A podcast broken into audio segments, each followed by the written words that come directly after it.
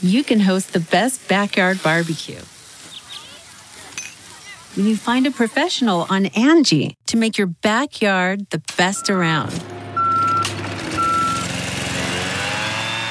Connect with skilled professionals to get all your home projects done well. Inside to outside, repairs to renovations. Get started on the Angie app or visit Angie.com today. You can do this when you Angie that. Okay, it's time to commit. 2024 is the year for prioritizing yourself. Begin your new smile journey with Byte, and you could start seeing results in just two to three weeks. Just order your at home impression kit today for only $14.95 at Byte.com. Byte clear liners are doctor directed and delivered to your door. Treatment costs thousands less than braces, plus, they offer financing options, accept eligible insurance, and you could pay with your HSA, FSA. Get 80% off your impression kit when you use code WONDERY at Byte.com. That's B-Y-T-E dot com. Start your confidence journey today with Byte.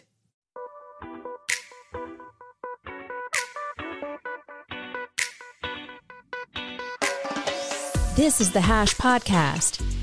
Stay informed with the latest on Bitcoin, ETH, the metaverse, Web3, and more with stories that matter to the crypto world. All on the Hash for your ears. You're listening to the Coindesk Podcast Network. Happy Friday and welcome to the three box. Well, we're all here, I guess. We're missing Jen. She's up in Canada, lost. They don't have internet sometimes, so we are without her. We're hoping that she's watching on YouTube right now, but oh well. We're going to kick it off talking about a lot of regulation today, some liquidations, and some other sad news. Kind of sad Friday story day. Adam, I'm going to throw it to you to start off the day, though. Yeah, thanks, Will. So this morning we're kicking things off with a new official number out of the Department of Labor Statistics. Markets and policymakers had hoped to see the top line number for new employment in June come in somewhere between 175 and 250,000 jobs added. But the results were actually much better, showing an increase of nearly 375,000 jobs for the month. Now, you'd think that good news would be well received by markets, but in practice, that's often not how things work in the sort of modern era. That's because central bankers have pumped so much money over the years into markets indirectly through supportive monetary policy that when times are good and central banks have to ease off, well, that's actually bad for markets. But there's another thing in today's report that is a little bit strange. While the most watched numbers, known as the establishment survey, showed more growth than the central bankers would prefer, the household survey breaks things out a little bit more and showed basically the opposite, with full time and part time workers dropping by 152,000 and 326,000 respectively in the month of June while those who hold multiple jobs rose by 239,000. So the number of people working, according to the survey, went down pretty significantly in June, even as the number of jobs that were filled went up. It's also worth noting that in the month of June, workers who hold multiple jobs and work full-time hours at at least two of them hit a all-time record high. So it's good news. That's bad news. But actually, the good news is also bad news. Uh, once you actually start looking at the data, uh, that was a lot of numbers. Will, I see your hand up. What, what do you think here? Yeah, this is really, really interesting, right? And we've been in a weird economic paradigm for over two years now. So since March 2020, when we saw the COVID pandemic hit the United States, hit the country with the highest GDP, we've seen that the economic picture has just continued to swap between different paradigms that we don't quite understand, right? So at first we had a lot of people lose their jobs. And then the stock market went down a ton. And then a few weeks later, the stock market was hot as ever. People started getting their jobs back. People started working remotely the governments are printing a ton of money, literally mailing checks to people in order to get them the money they need to, to go along with their lives. And then two years later, we have this inflationary crisis, and people are blaming on Ukraine. They're blaming on like oil embargoes. But other people in the Bitcoin community are looking at this and being like, oh, they're money printing. Like that is the cause of all this. And now we're looking at a picture where people think there's going to be recession or we are going to be classified as being in a recession for the last two quarters. We're waiting on a little more data from this quarter before we can say we're in a recession. Stock market has definitely taken a hit since March, uh, really since January, the Fed news came out. But at the same time, unemployment has been like pretty stubborn, right? Like it's hovering around 3.5%. And most economists say around 4%, 4 to 5% is actually considered full employment for an economy. So we're actually skirting below it and doing pretty well. So it's weird to be in this spot because a lot of the big macro polls and like the levers we look at, they're not really budging, right? They're just they're doing whatever they want. Inflation doesn't seem to be coming down, but employment seems to be doing pretty well. The stock market is down. It's just a very weird spot to be in. Wendy, I want to get your take on this, though. Definitely an interesting headline and pretty optimistic one. So, this is the thing. All of these numbers, I don't think they're very transparent to the public. And when they actually take into account that they stop adding people that are actually in the workforce, because I don't know the statistics with that, but I know that at a certain time, after six months or three months or whatever it is, when somebody stops working or stops collecting unemployment, they don't add them to those numbers. So, all these numbers we're seeing, I don't trust them. I know for a fact that we are in a recession. You can see it in the stores, like the Costco by my house. There's literally nothing there. There's no one in there. The Walmart by my house no stock of anything, nobody's in there. You can see it on the streets. You can actually see it on the streets. Also, too, another thing that they're not talking about, there's still a moratorium in Los Angeles County. And basically, what that means is people do not have to pay their rent. And if you don't have people that are paying their rent and you don't have people that have to work to pay their rent or to pay their mortgages, they don't need to get a job. There's no point for them to get a job. I see job signs all over LA County. I'm not just talking about one city, I'm talking about literally every single city. There's job signs everywhere. There's a lot of people who are not out there working or actually looking for. And I don't blame them. Why would you look for work when you don't have to pay your rent? So that's something interesting to kind of keep in mind. And I know I don't have the data on this because the data is not available. And it's also very hard to find and it's also very hard to track. So we know that they printed a bunch of money. We're also in a very, very unique situation because we were literally closed down for almost two years, almost two years. So, of course, there's still going to be some repercussions for that. And plus, all the money that they've printed in the last I think it was in 2021, if someone wants to correct me on that, but they would print so much money. And then with the stimulus checks, I view those as hush money. And it's basically telling people, we're going to give you $2,000 because you're a good boy or girl. You paid your taxes, you did what you're supposed to do. You're poor. We're going to give you this hush money. And then what they did is they actually spent a lot more money and they bailed out a lot of these large corporations, which is a whole another issue. So we're seeing this used as a way to kind of keep people quiet without really paying attention to what is actually going on behind the scenes. I do think things are going to get a lot worse, unfortunately. I worked through 2008. I saw exactly what happened. And the interesting thing during the whole 2008 housing crash is I was in school that time to get my certification to work in healthcare. I had people, I had like grown adults, like, because I was young at that time, I had grown adults that were leaving their six figure job because they got fired because of the housing crash to get some certification so they can earn like $15 an hour working in healthcare. And I think that we're going to see a lot more of that happen again. And I just, it's just not, this whole thing is just not sitting right with me, especially the way that the media is portraying things, the stuff that we're seeing the president say, the stuff that we're seeing, all these statistics that they're saying as well.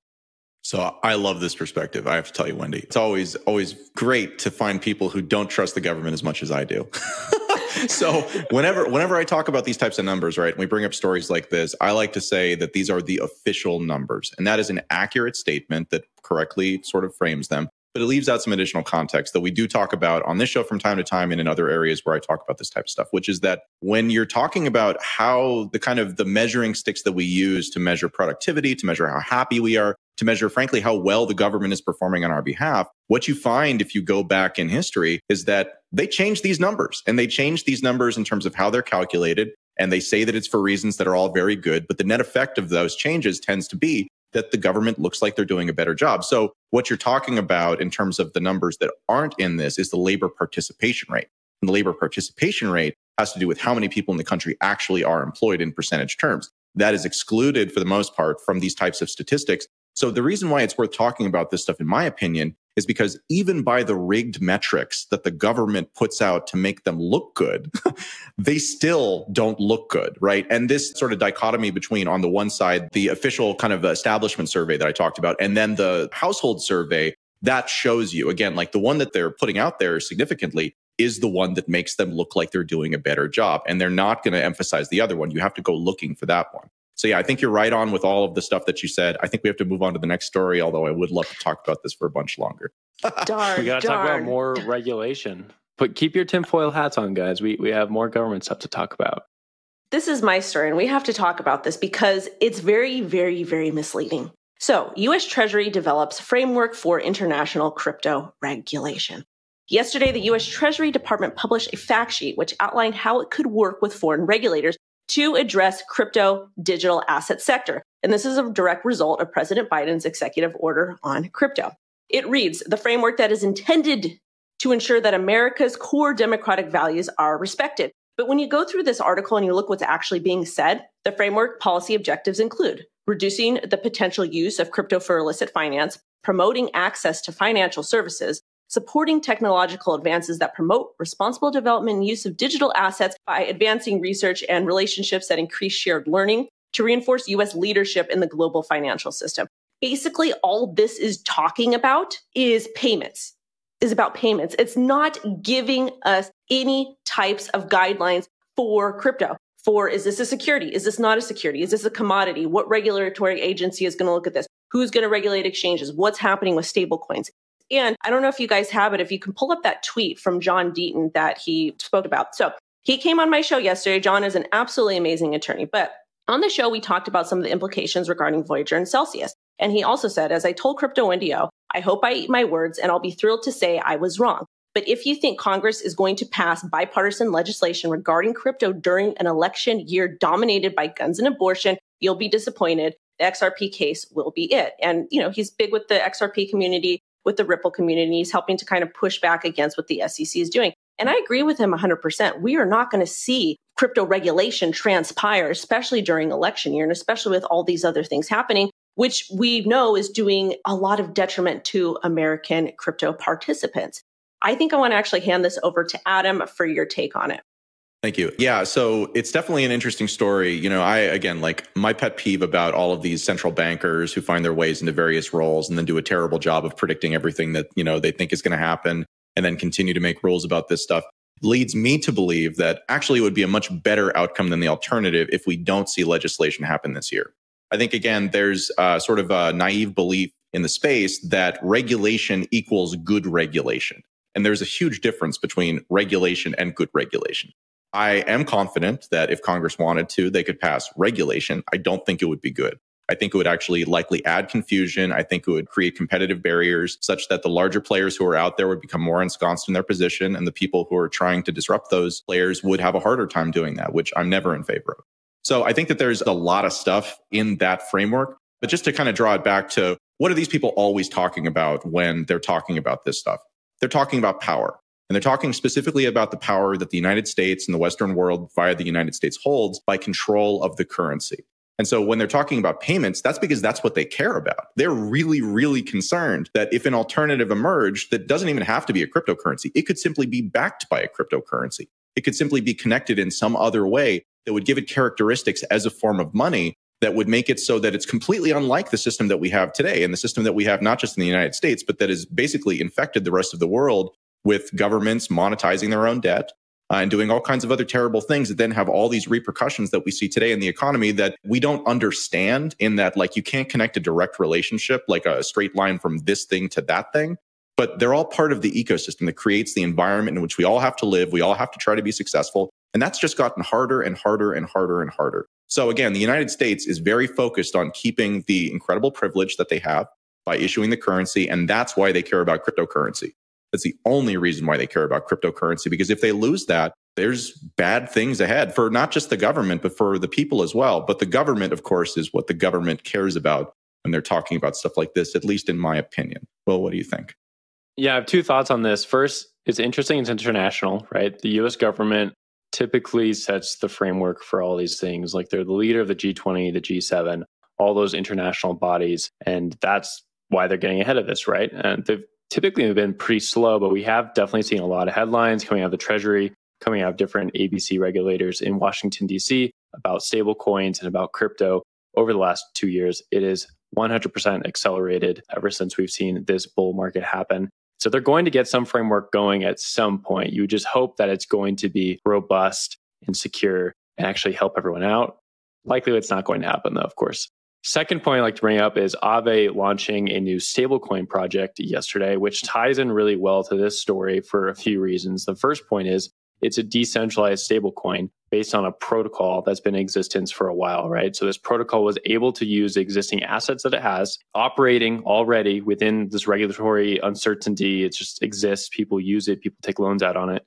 And now they're able to build on top of it another financial primitive, a stablecoin that people can use to transact with each other with. We've already seen this develop with MakerDAO. We talked about it yesterday. The DAI stablecoin is basically like the token behind almost all of DeFi. It's very important. And now there's a competitor to it. So what we're going to see, I think, going forward is more of these decentralized stablecoins are just going to continue to push the agenda forward. Like we're going to see more of these developers, more of these projects keep leaning into the uncertainty to build new products. And that's going to push the government to have to make a decision sooner rather than later. And hopefully they don't make a knee jerk decision here. Hopefully that they can look at this and see this is beneficial. This allows people to uh, make decisions with their own money, allows financial innovation. A lot of these DeFi things did very well over the last few weeks in comparison to things like Three Arrows Capital, Celsius, and others that just completely blew up because they're very centralized. Hopefully, the government takes a look at that and says this is a good thing. Wendy, I'll give it to you for your last thoughts on this story. How ironic, though, is that we see a lot of these decentralized protocols be more transparent and do a lot better than some of these centralized entities that were supposedly licensed and registered to operate properly in the United States of America. And again, I have to say, I'm just not understanding why you wouldn't put something into effect because of all of this fallout from Celsius and from Voyager, Three Arrows Capital. I believe your next story that you're going to talk about the amount of lawsuits that are going to be clogging the system because the United States of America's government couldn't come out with some sort of guidelines is going to be ridiculous. We wasted so much time and money on this. When I talk about time and money, it's not their time and money, it's our time and money because we all pay taxes. So again, I just have to express my disdain for what is happening because the United States government is supposed to protect us and they haven't done anything to do so. All they've done is they've impeded progression and they've also created this really unsafe environment for everybody when they're sitting here preaching on MSM that they're supposed to be here to protect us and they want to create really, really safe environment for us to participate in when in fact they've done nothing but wasted our time. I'm from the government and I'm here to help you. It's a frightening phrase, of course. Let's turn over to Three Arrows Capital and blockchain.com. Blockchain.com is one of the newest headlines we found out about them taking a huge loss from the default of Three Arrows Capital. Quote, this is from the Peter Smith, CEO of blockchain.com. Three Arrows is rapidly becoming insolvent, and the default impact is approximately $270 million worth of cryptocurrency and US dollar loans from blockchain.com.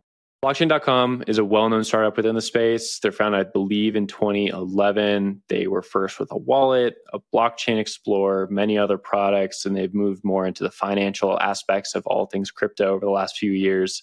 Interesting to see them take a loss, but I think what we're seeing as more information comes out about Three Arrows Capital is that basically anyone who was in the lending game was hit by this. Three Arrows Capital was rehypothecating all of their assets for collateral to take out even larger loans and a lot of times these firms didn't realize that Three Arrows Capital was doing that. They didn't know that this collateral had already been pledged on different loans.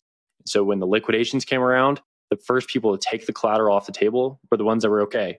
And everyone else who wasn't quick to get that collateral is ending up with an empty bag. It's a rough situation. Luckily, it seems like blockchain.com will be okay. A lot of these larger firms, $270 million is a lot but it's not enough to really destroy operations or put them in a bad spot. It's just something they wipe off the table and fix operations for the next year. Wendy, I'm going to throw this one over to you, though. It is definitely interesting to see yet another big name involved with this 3AC debacle.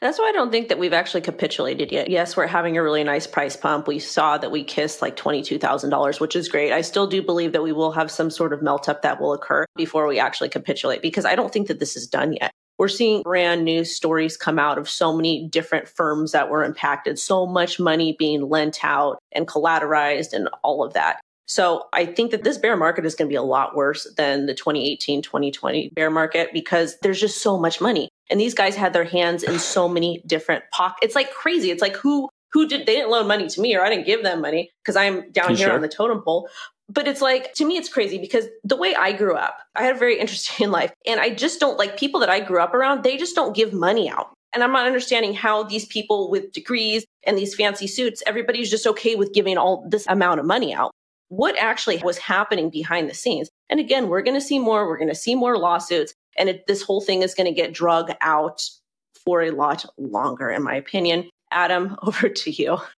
Yeah, I mean, I think that the answer to your question in terms of why people give money to companies like this is because they think they're going to make a bunch of money off of it, right? Like people don't lend for charity. And that's what a lot of these companies have become is they've become lenders, right? Like blockchain.com. I don't think I even knew that they did loans and they probably don't advertise that they do loans, but they have so much money that they can do loans.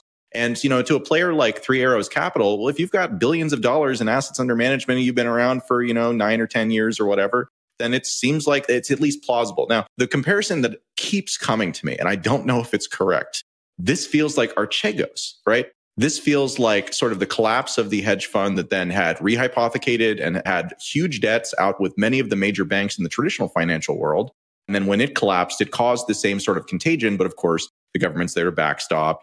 And there, there are kind of other ways to resolve that. So we don't have anything like that in crypto. So although this has been brutal and it remains a brutal environment to be doing this stuff in, I continue to be actually pretty optimistic about how things are going to go over the next, you know, call it six months relative to a multi-year bear market like we've seen in the past. This feels to me like it's the flushing out of a lot of really bad decision making made by these companies. And it's definitely going to hurt people. There's no question about that. It's definitely going to give a pretext for regulators to come in and make new rules should they want to do that. But at the same time, I like that. I would rather the companies that take stupid risks fail faster and then no longer be out there rather than the alternative that we see. You know, again, Japan is a huge example of that, where you have these gigantic zombie companies that just like lumber around, can't really do anything, but also can't die. And so the people and the capital tied up in them just kind of stay trapped forever. And then it becomes the government's problem. So, Wendy, what do you think? I understand what you're saying and I hear what you're saying. My issue, though, is that I just wish it didn't impact so many retail users. But of course, Celsius and of course, Voyager, they've been around for quite some time. And some of these other companies that were impacted too. Like, because I've got money locked up in both and I've already written that off. You know, I know I'm not going to get it back. It is what it is. But I know there's more people that might not be able to tolerate that type of risk. So that's what bothers me is we let a bunch of suits, we let a bunch of people come in and really screw the little guy over. And that's not okay with me. It doesn't sit right with me. And it starts to become very problematic because once these guys gets flushed out, who's not to say somebody else new is going to come in and do the same thing? And it's just going to continue to repeat and repeat and repeat. So that's just my stance on it. And I do have to advocate for the underdogs and the little guy because that's what I do. That's that. Yeah, so no, no, question about any of that stuff. Again, like it's painful that this involves retail, but that's what always happens. Like retail is always the kind of party that gets damaged in these types of situations. So, on the one hand, that's true. On the other hand, again, the alternative is the alternative, right? And I can't tell you how many mistakes I made in my early experiences in cryptocurrency that involved me losing a lot of money. I've had stuff stolen from me. I've had stuff stolen from family members. You know, again, like those painful experiences are painful, but to the extent that you then experience them, you feel them in a much more real way than reading about somebody else. So again, like these days, I don't do anything in crypto as far as like trading, as far as, you know, I didn't go for any yield or any stuff like that. And it's because I've been burned so many times in the past. I'm like, okay, my best play is just literally do nothing. And that's kind of the alternative. And so I actually see that as a positive, not in the short term, but in the medium term, because it means that people will be more skeptical and they'll demand more stuff. And then one other comment fraud is illegal there's a lot of stuff that's illegal. We don't need to make new rules to make conduct in crypto illegal. Like people do illegal stuff all the time. We just need to enforce the law. And that's partly lawsuits. And so I'm very happy to see that that's happening because that's a system that seems more effective at actually rooting out these bad actors and setting up incentives versus what we've seen with the SEC going after, you know, a handful of the absolute worst ICOs when in reality, almost all of the projects that were launched in 2017, 2018, 2019 through the ICO mechanism are actually securities. So my belief and faith in the government to try to solve these problems for us is incredibly low. And I think it's these painful experiences that, although very painful, are what actually help people to understand the reality of these situations much better as they go on in their journey. My two jaded co hosts. It's a hell of a way to end the week. It's okay, though. It's been some rough crypto news for a while now. I think we're going to close it there for the weekend. Any guys, weekend plans, weekend thoughts? I don't think I'm doing anything interesting. Not watching the markets. Not watching the markets watching and markets. trying to keep some food down, and that's it. There we go. There we go. I'm Will Big Foxley. Ambitions. Adam B. Levine is over there on that side of me. Wendy O in the middle. Appreciate everyone watching. If you're listening, also thanks for listening to that. A lot of great CoinDesk podcasts out there. So don't just check out the hash. Check out some of the other CoinDesk podcasts on the CoinDesk podcast network all of us at The Hash, thanks for watching. Happy Friday. You've been listening to The Hash on the Coindesk Podcast Network. We would like to hear from you, so if you have any questions or comments, please reach out to us at podcasts at coindesk.com, subject line, The Hash, or leave us a review on your favorite podcast player. Thanks for listening.